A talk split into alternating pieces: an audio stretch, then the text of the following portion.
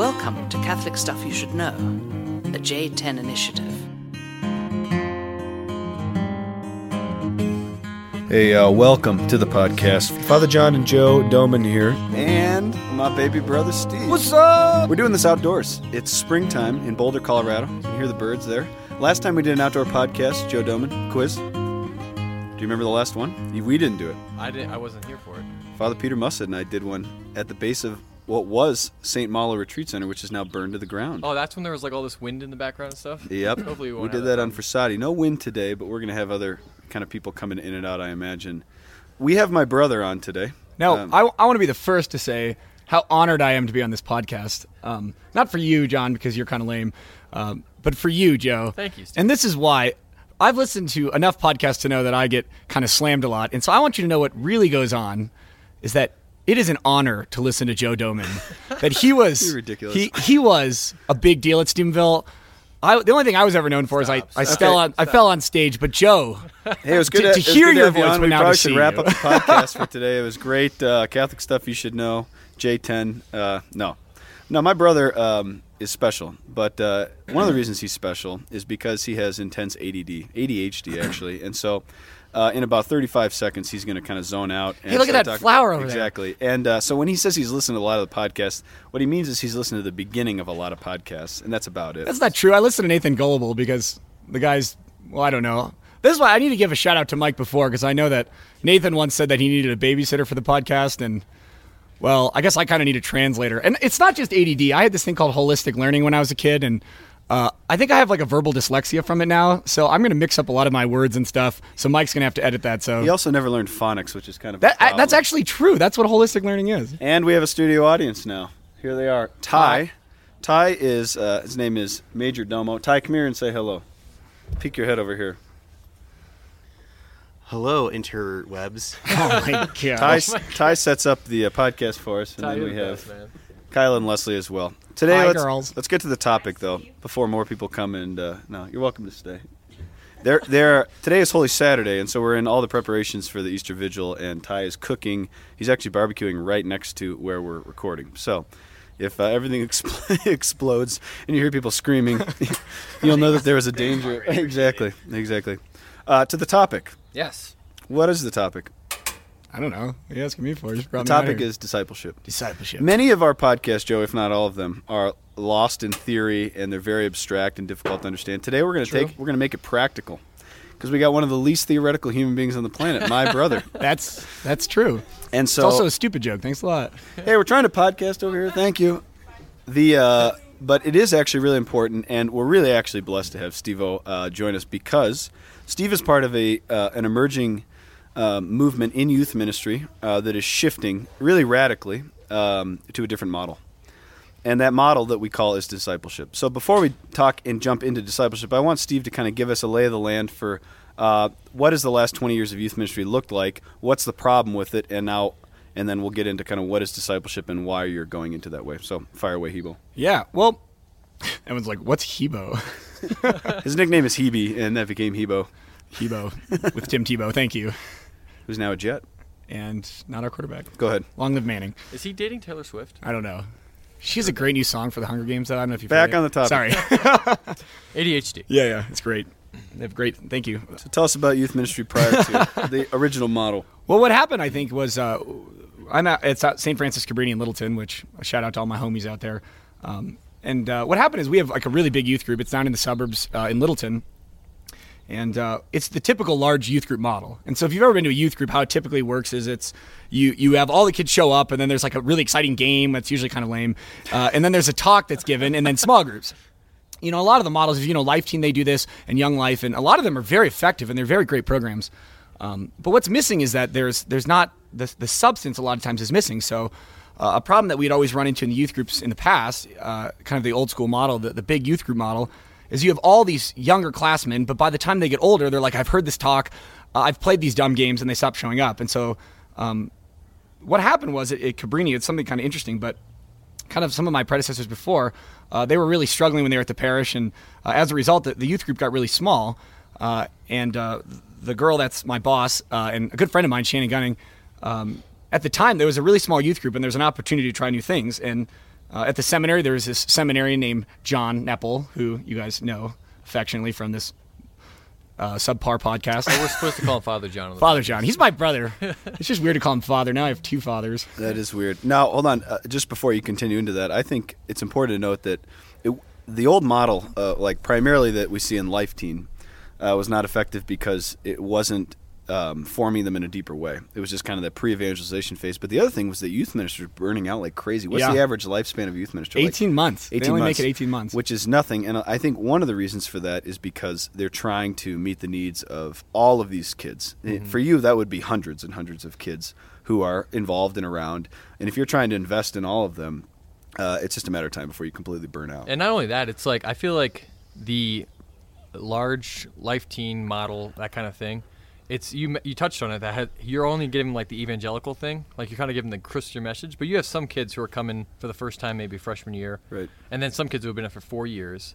And how do you, in one talk, connect? You know, give kind of the the pre-catechesis just the, the gospel message and why they need this in their life, and how do you also keep forming people who have been in for three or four years? And that's just problematic because, you know, you hear the same talks, like you said, and you hear the, you play the same games, and it's like, is this all there is? And and, It's problematic. And the same thing too is that there's a there's a place for the big youth group model. We we're still a Life Teen parish, and I'm a huge supporter of Life Teen. They have some phenomenal people that are there.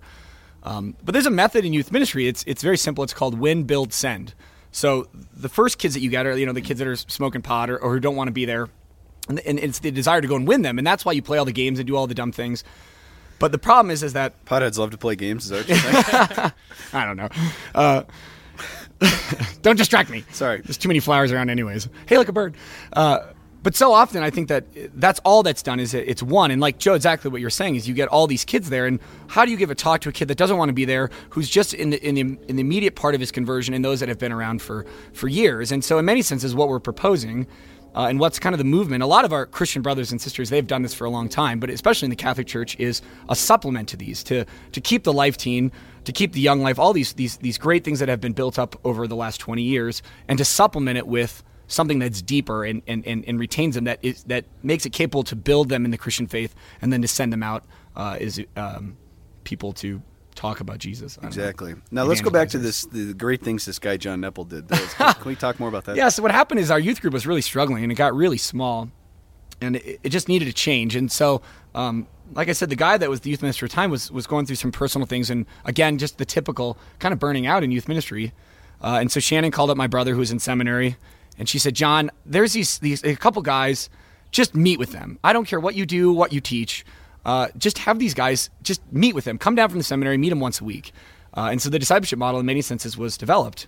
Uh, and so when John started to do this, he didn't. He's like, "Well, I don't know what to do." And so he had a buddy in seminary. Have you guys ever had Father Brian Larkin on? No. we Yeah. talked about him. Yeah, but he doesn't listen. So Oh, he's totally lame, anyways.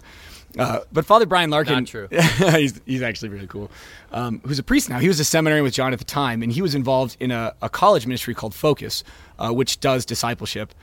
Um, we always joke at Cabrini that we stole discipleship from Curtis Martin and Focus, who stole it from Jesus himself. Exactly. Uh, and, and the whole idea is is that John just started meeting with these guys. And it was incredible because for the first time in all of the years of youth ministry, we all of a sudden had senior men, senior guys that are around and were present and, and were capable, were becoming leaders, were growing deeper in their faith. Uh, and so Shannon and John got smart and they said, let's let's do this again. And so they kind of recruited some seven of our friends. John and Brian wrote, Father John and Father Brian wrote some Bible studies. And all of a sudden we said, all right, we don't really know what we're doing. Here's our juniors and seniors. Just meet with them uh, once a week. Just teach them Bible study, talk about their lives, help them in their, you know, just in the muck of their life, but as well as like teaching them the faith. Uh, and then the next year they hired me as, as kind of the director of discipleship, whatever that was. And uh, my job, in addition to being youth minister, was kind of to help oversee this new this kind of this new development. And so what Cabrini does now is that everyone who does confirmation their freshman year is immediately put into a discipleship group. Uh, and so we have a bunch of young adults that are in Denver um, who help out at the parish. And, and what they do is they basically we, we take a youth group that's you know maybe 150 kids, uh, and every one of those kids is is being personally mentored. Um, you know, every young adult has 10 kids that they're personally mentoring in, and it's crazy the fruits we're seeing. We're seeing.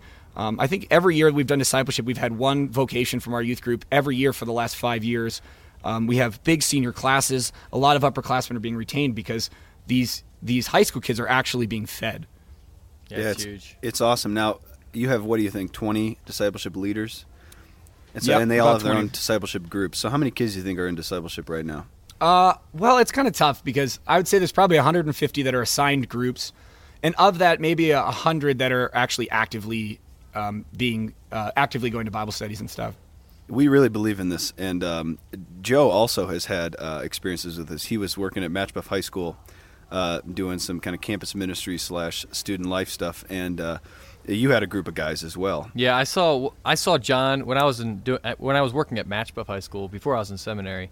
John and I were good friends, uh, and he was in seminary doing this with guys from Cabrini. So I took maybe like five or six juniors in high school and started meeting with them on a regular basis just to go deeper in the same way. But what we were lacking, and I think what Cabrini has really well, is the broader community. Uh, so I had like maybe five or six guys in discipleship. We were meeting every week. It was great. We had a kind of our own little niche. But at Cabrini, what I see is that they have this group where they're connecting one on one, but there's still a larger community that they it's in the context of, Right. and they already they feel like they're a part of something much much bigger than this own little this little group, you know. Um, and I think that's huge. And the other thing that's really advantageous about the method is that one of the vacuums in the church, I think, and I think most people who are our age would agree with this, is young adults. You know, parishes are measured by families. Uh, and so, you know, Steve, what are you? You're are you a family? I guess you're just one person. That- That's that's a problem. I mean, Is that Steve, a fat joke, Joe? not exactly, but um, young adults aren't being fed in parishes, and, and sometimes you have a young adult group in a parish, but a lot of times what that is is like we're just going to go have a drink together or something like that. It's just to give some some like a singles crowd to meet people and to have community. Uh, but what I found at Cabrini, what I've seen just with my friends who are involved, is that instead of saying, "Hey, come to the parish and just meet people," or "Hey, come to the youth group and be on the core team and just kind of hang out in the big thing," it's like, no, come here and here's 10 kids and just meet with them once a week invest in them and so you're you're immediately being thrown into mission instead of just coming to the parish to receive. And i think a lot of people in our life in our at our age group are looking for ways to give themselves. They might not even think of themselves as looking for ways to give themselves but you need to. At, at that point in your life you need to be receiving and also being poured out in some way especially if you don't have if you're not married if you're not in the seminary in a religious community if you don't have a you know you're kind of in the vocation crisis you're looking for a vocation this is a way that you can be poured out uh, and that you can be a instrument i guess of the holy spirit. And it, what happens is that it creates this young adult community. I mean i feel like there's so many young adults who know each other there who have a great community there but they're also in mission together which Yeah. i think fuels that, that's I, I think that's something in, we miss in community. We're always looking for community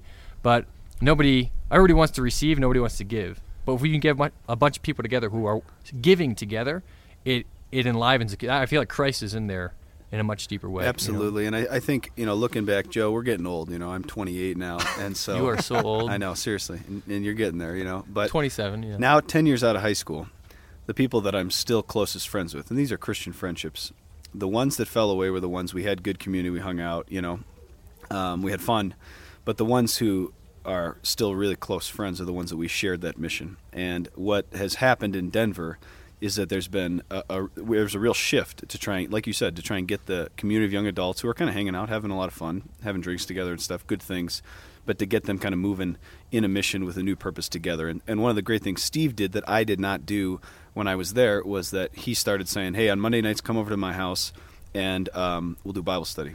So Steve is forming the young adults, and so they're growing in their faith in deeper ways, and he's personally investing in them. And there's this, this amazing friendships that are coming out of it, and, and a, just a different kind of community is being forged. All the while, you have high school kids who are just kind of shocked because uh, these young adults who are cool and into their faith are all of a sudden really caring about them, and they're in their life and they're walking with them. And you got these parents who are freaking out because their kids are in high school, and they're not able to. The kids don't want to hear from their parents, but then all of a sudden, when this young adult comes in, and then they get plugged in into the family life. I mean, it's just like this beautiful confluence.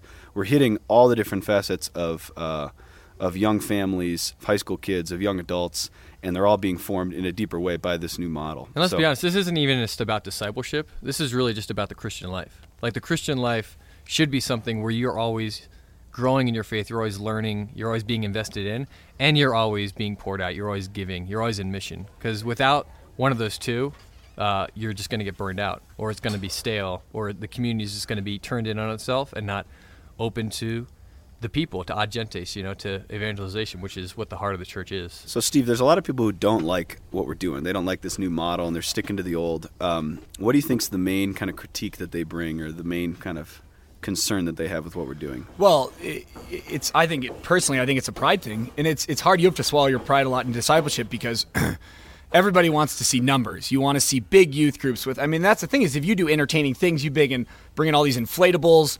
Uh, you know, you just do crazy stuff. You'll get 300 kids at, your life night, uh, and that's great. You know, but but again, it's not. It's it doesn't it doesn't retain.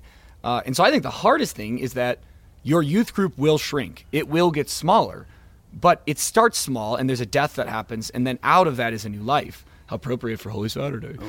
Uh-huh. But and I think that that's the hardest thing is so many times I'll talk to, to new youth ministers and they're like, well, you know, I don't have two full time youth ministers and all these young adults, and I'm like, that's fine. You don't need that to begin. That I'm like, all you need is you to invest in ten kids, and then the next year you have you get one of your buddies and you take the freshman, and they say, hey, John, you take the so- you take these next freshman class. I have the sophomores. And then the next year, I have ten. John has ten. We invite, we get Joe uh, Joe to do it. Joe, you get ten, and that's how the youth group grows. And it actually it, it has to begin with a death, and has to begin very small, because you invest in just a few, and those few are retained, and the few eventually multiply to much greater fruits, and much uh, your youth group becomes much bigger and much more substantial. But at the at the beginning of it, it, it, it always the numbers do shrink, and that's always a, t- a, a tough bullet to bite. Yeah, I agree. The uh, and and one of the other things is um, they don't like this the lower numbers. They feel like they're being elitist by um, you know I'm just picking a few. That's a big thing. Focus is always kind of countering that. Like all you care about is is this certain crew of people, and it's like, well, this is what Jesus did, right? So we need to model our structures in the church and the way we do ministry based on uh, the model that Christ gives us. And so we can't be afraid to say that. Why do you say this is what Jesus did? Like, flesh that out more. Okay, so he has the crowd, and then he pulls out the twelve, right? The apostolic band, and then he invests in. There's a couple of the women who he has close relationships as well, but he's very particular and very intentional about forming a few, and he draws them in, and they share this close life with him. He preaches to the crowd, but and this is big for me as a priest now. He doesn't meet the needs of everyone in the crowd. He doesn't have one-on-one meetings in his office with every single person who has a problem. He doesn't heal everyone who needs healing, because the main point of his life is to form the twelve, and they all abandon him and, and flee at the end, except John, the beloved disciple, Oh, and no, no, uh, they all abandoned. they all abandoned He him. fled and John, naked, I John think? came back. Yeah, John that ran was- away naked, John wrote that. And, yeah, they all abandoned him and fled, and John did run off for a little bit, kind of kind of naked, um, but uh, You know, Stephen was a proto-martyr. He never fled. just because he wasn't there. the uh, I'm not saying. I'm just saying. But there is that problem as well. And then I think the last thing, uh, the other kind of third concern people have is like when you only have five guys you're investing in, and one of them starts to bail, uh, you feel it way more acutely. And uh, you got to really fight for the ones that God has put in your life. And if and if you have only a small crew, if you got 200 kids, it's like ah okay, you know, I got the, so many others, it doesn't really matter. But if there's just a few, you got to keep coming back. And my favorite story with this is Matt Conahan, who I hope he listens to this podcast. But Matt's at Steubenville right now. He's probably going to take your job someday. He's an outrageous uh, rugby player, but I called him every week for two years, trying to get him to uh, come to Bible study. Two years, and he and he finally kind of came, and he was kind of half into it, half out, and then he went to college and he ended up in Steubenville kind of miraculously, and uh, now he's going to be an amazing youth minister someday. Um, but you got to have that kind of guts to say, God has put this person in my life, and I'm going to do everything I can to um, to keep him present and to keep plugging into him. And I also think something that needs to be said as well is this is hu- this has huge fruits. I really believe this is the answer to the vocation crisis. Because like I said, Cabrini over the last 5 years every year has gotten vocations. But it's interesting, especially if there's are there seminarians that listen to this? I'm, Yeah. Do, does do it. anybody listen to this? Is this like Brian Hess. Brian Oh, Hess, he's, he's cool. Um, Laurel's dad. Laurel's dad, dude. Your daughter's legit. She's super cool. Laurel's one of our discipleship leaders. And Does your girlfriend girlfriwant listens. listen to this? Uh, probably not anymore. if she Yeah, did, exactly. Okay. um, what was it talking about? Got me thinking of Megan. I'm like, Vocations. Oh, oh yeah, Vocations. vocations. This is what's so, and especially for if there's seminarians out there, that, and, and it's interesting because the seminary the last two years has invited me to come and speak about it because they're like, why, why are vocations coming from this one youth group? And the reason is, is it's not me. It's not me as a youth minister. It's not even necessarily the lay, the lay people. But we've had the, the gift of having seminarians investing, and it blows my mind because of every discipleship group that we've ever had, when it's a when the discipleship leader is a seminarian or a priest, everyone so far has has brought a fruit of a vocation. And, and there's something to be said about that. That I'm like, I mean, we've done but done this for what five, six years, and that's six seminarians, and every one of those vocations have come, and that's because people don't follow, they don't follow you in words, they follow you if you live the faith. And if you're living the vocation, if you're actively discerning becoming a priest, that there's a witness there that that, that is more than just a spoken word or something you can teach. That's right. On vocation talks are, are good, but they they're not you know the kind of thing that are going to win guys and say I want to give my life for this. But it's when a guy's walking with you for a year or two, like Joe did with his guys, um, and like you're doing as well. I mean, it, this is what makes you want to live your vocation to uh, religious life or priesthood or marriage just really radically because you see it lived out. And even in yours, we talk about Matt Conahan, but you know, you have Joe and Kevin that are both in seminary right now that were Right. A part of your original group. Yeah, two of my six guys went to seminary after high school, and uh, they've far surpassed me in holiness in the last three years. That wasn't hard. He's so funny, isn't he, Ty? Ty's cutting onions next to us, and Oh, I just thought you were Oh, crying because you're sensitive. He is sensitive. That's about it. My final question for you, Steve, would be before we kind of wrap her up here is um, okay, so someone's listening to this. They're out in the middle of nowhere. They don't have a young adult community like they do in Denver, so they don't have young adults to draw on. Uh, what do they do? This seems like that's nice if you have all these friends from Steubenville who are out, you know, and can help you out. Sure. But what do I do if I'm just a Joe Schmo youth minister in the middle of nowhere, trying to do good and trying to help Sure. out? Well, I think there's two things. I, I think the first is it it doesn't take degrees in theology. It doesn't take anything. All it is is that every human person is capable of doing it. And that what wins high school kids, what wins this, you know, a culture that when, when World Youth Day came here in 93, the bishops are like, you can't penetrate the youth culture in America. But what does, and this is what they don't have in their life, and this is at any level, is just show up and be present to them and love them. And the discipleship, so much more of discipleship is more, it's not a Bible study. It's not I'm sitting down and I'm teaching Jeff Cavins' Bible study, which is awesome. Or, or I'm going through a scripture study. That, that's important, but it's secondary to the fact that you just show up and you're in their life. And you go to their baseball games and you talk to them about, you know, their problem when they break up with their girlfriend. Um, and in the process, when you show up and you really prove to them that you love them, that's when you gain the right to speak to them. So you could be out in the middle of nowhere, um, and if there's a couple high school kids that are there, if you're willing just if just to invest in a few of them and to be consistent and just to be present in their life, especially in these in these difficult times, you're doing discipleship. Right. Um, and then the second thing too is like if you're missing resources, there's something really beautiful that's developing. Is um, I think a, a lot of people are starting to, to notice that this model is effective. And uh, like my one of my mentors, uh, my former youth minister Jim Beckman, um, he's working at the Augustine Institute right now, and he uh, he's trying to develop a program, especially for the parishes that that can't pay a full time youth minister. Uh, it's a program called YDisciple, uh, all one word. Um, but they're do- developing resources for this thing. So if you don't, if you didn't go to Steubenville, you don't have degrees in theology. Uh, they're making like DVD program stuff that you can throw in. But again, that's that's and that's awesome, and, and that's an amazing resource if you're if you're interested in something like this. But secondarily, but that's secondary. Bible studies are secondary to the fact is all you have to do is just show up and love them and be with them uh, in their life, and, and that is discipleship at its heart. This is something that we're uh, really passionate about, and we're seeing fruits anywhere where this is being done. Um, there's a new new life to it, and uh, a lot of the old is just dying out, and it's just painful to watch it being kind of reproduced when it's not effective. And so, uh, if you're listening to this and you're thinking, you know, hey, uh, how do I do this? Well, well, plug us in, and you can contact Steve. We can get you connected through the uh, through Catholic Stuff Podcast at Gmail, and we're more than happy to make kind of make those connections you need uh, and be a resource for you in this. This is something we really, really are committed to, really believe in, and for Joe and I as priests. Um, this will always be a vision that we carry into the parish, uh, especially w- with working with young adults and young people. So uh, we hope that you can think creatively and kind of bring this into your area uh, because it's it means everything to us. It's it's so important. So Well, we'll see you guys next week. And See any more week. thoughts, suggestions, insults, comments, whatever, we will take them. Catholic Stuff Podcast at gmail.com.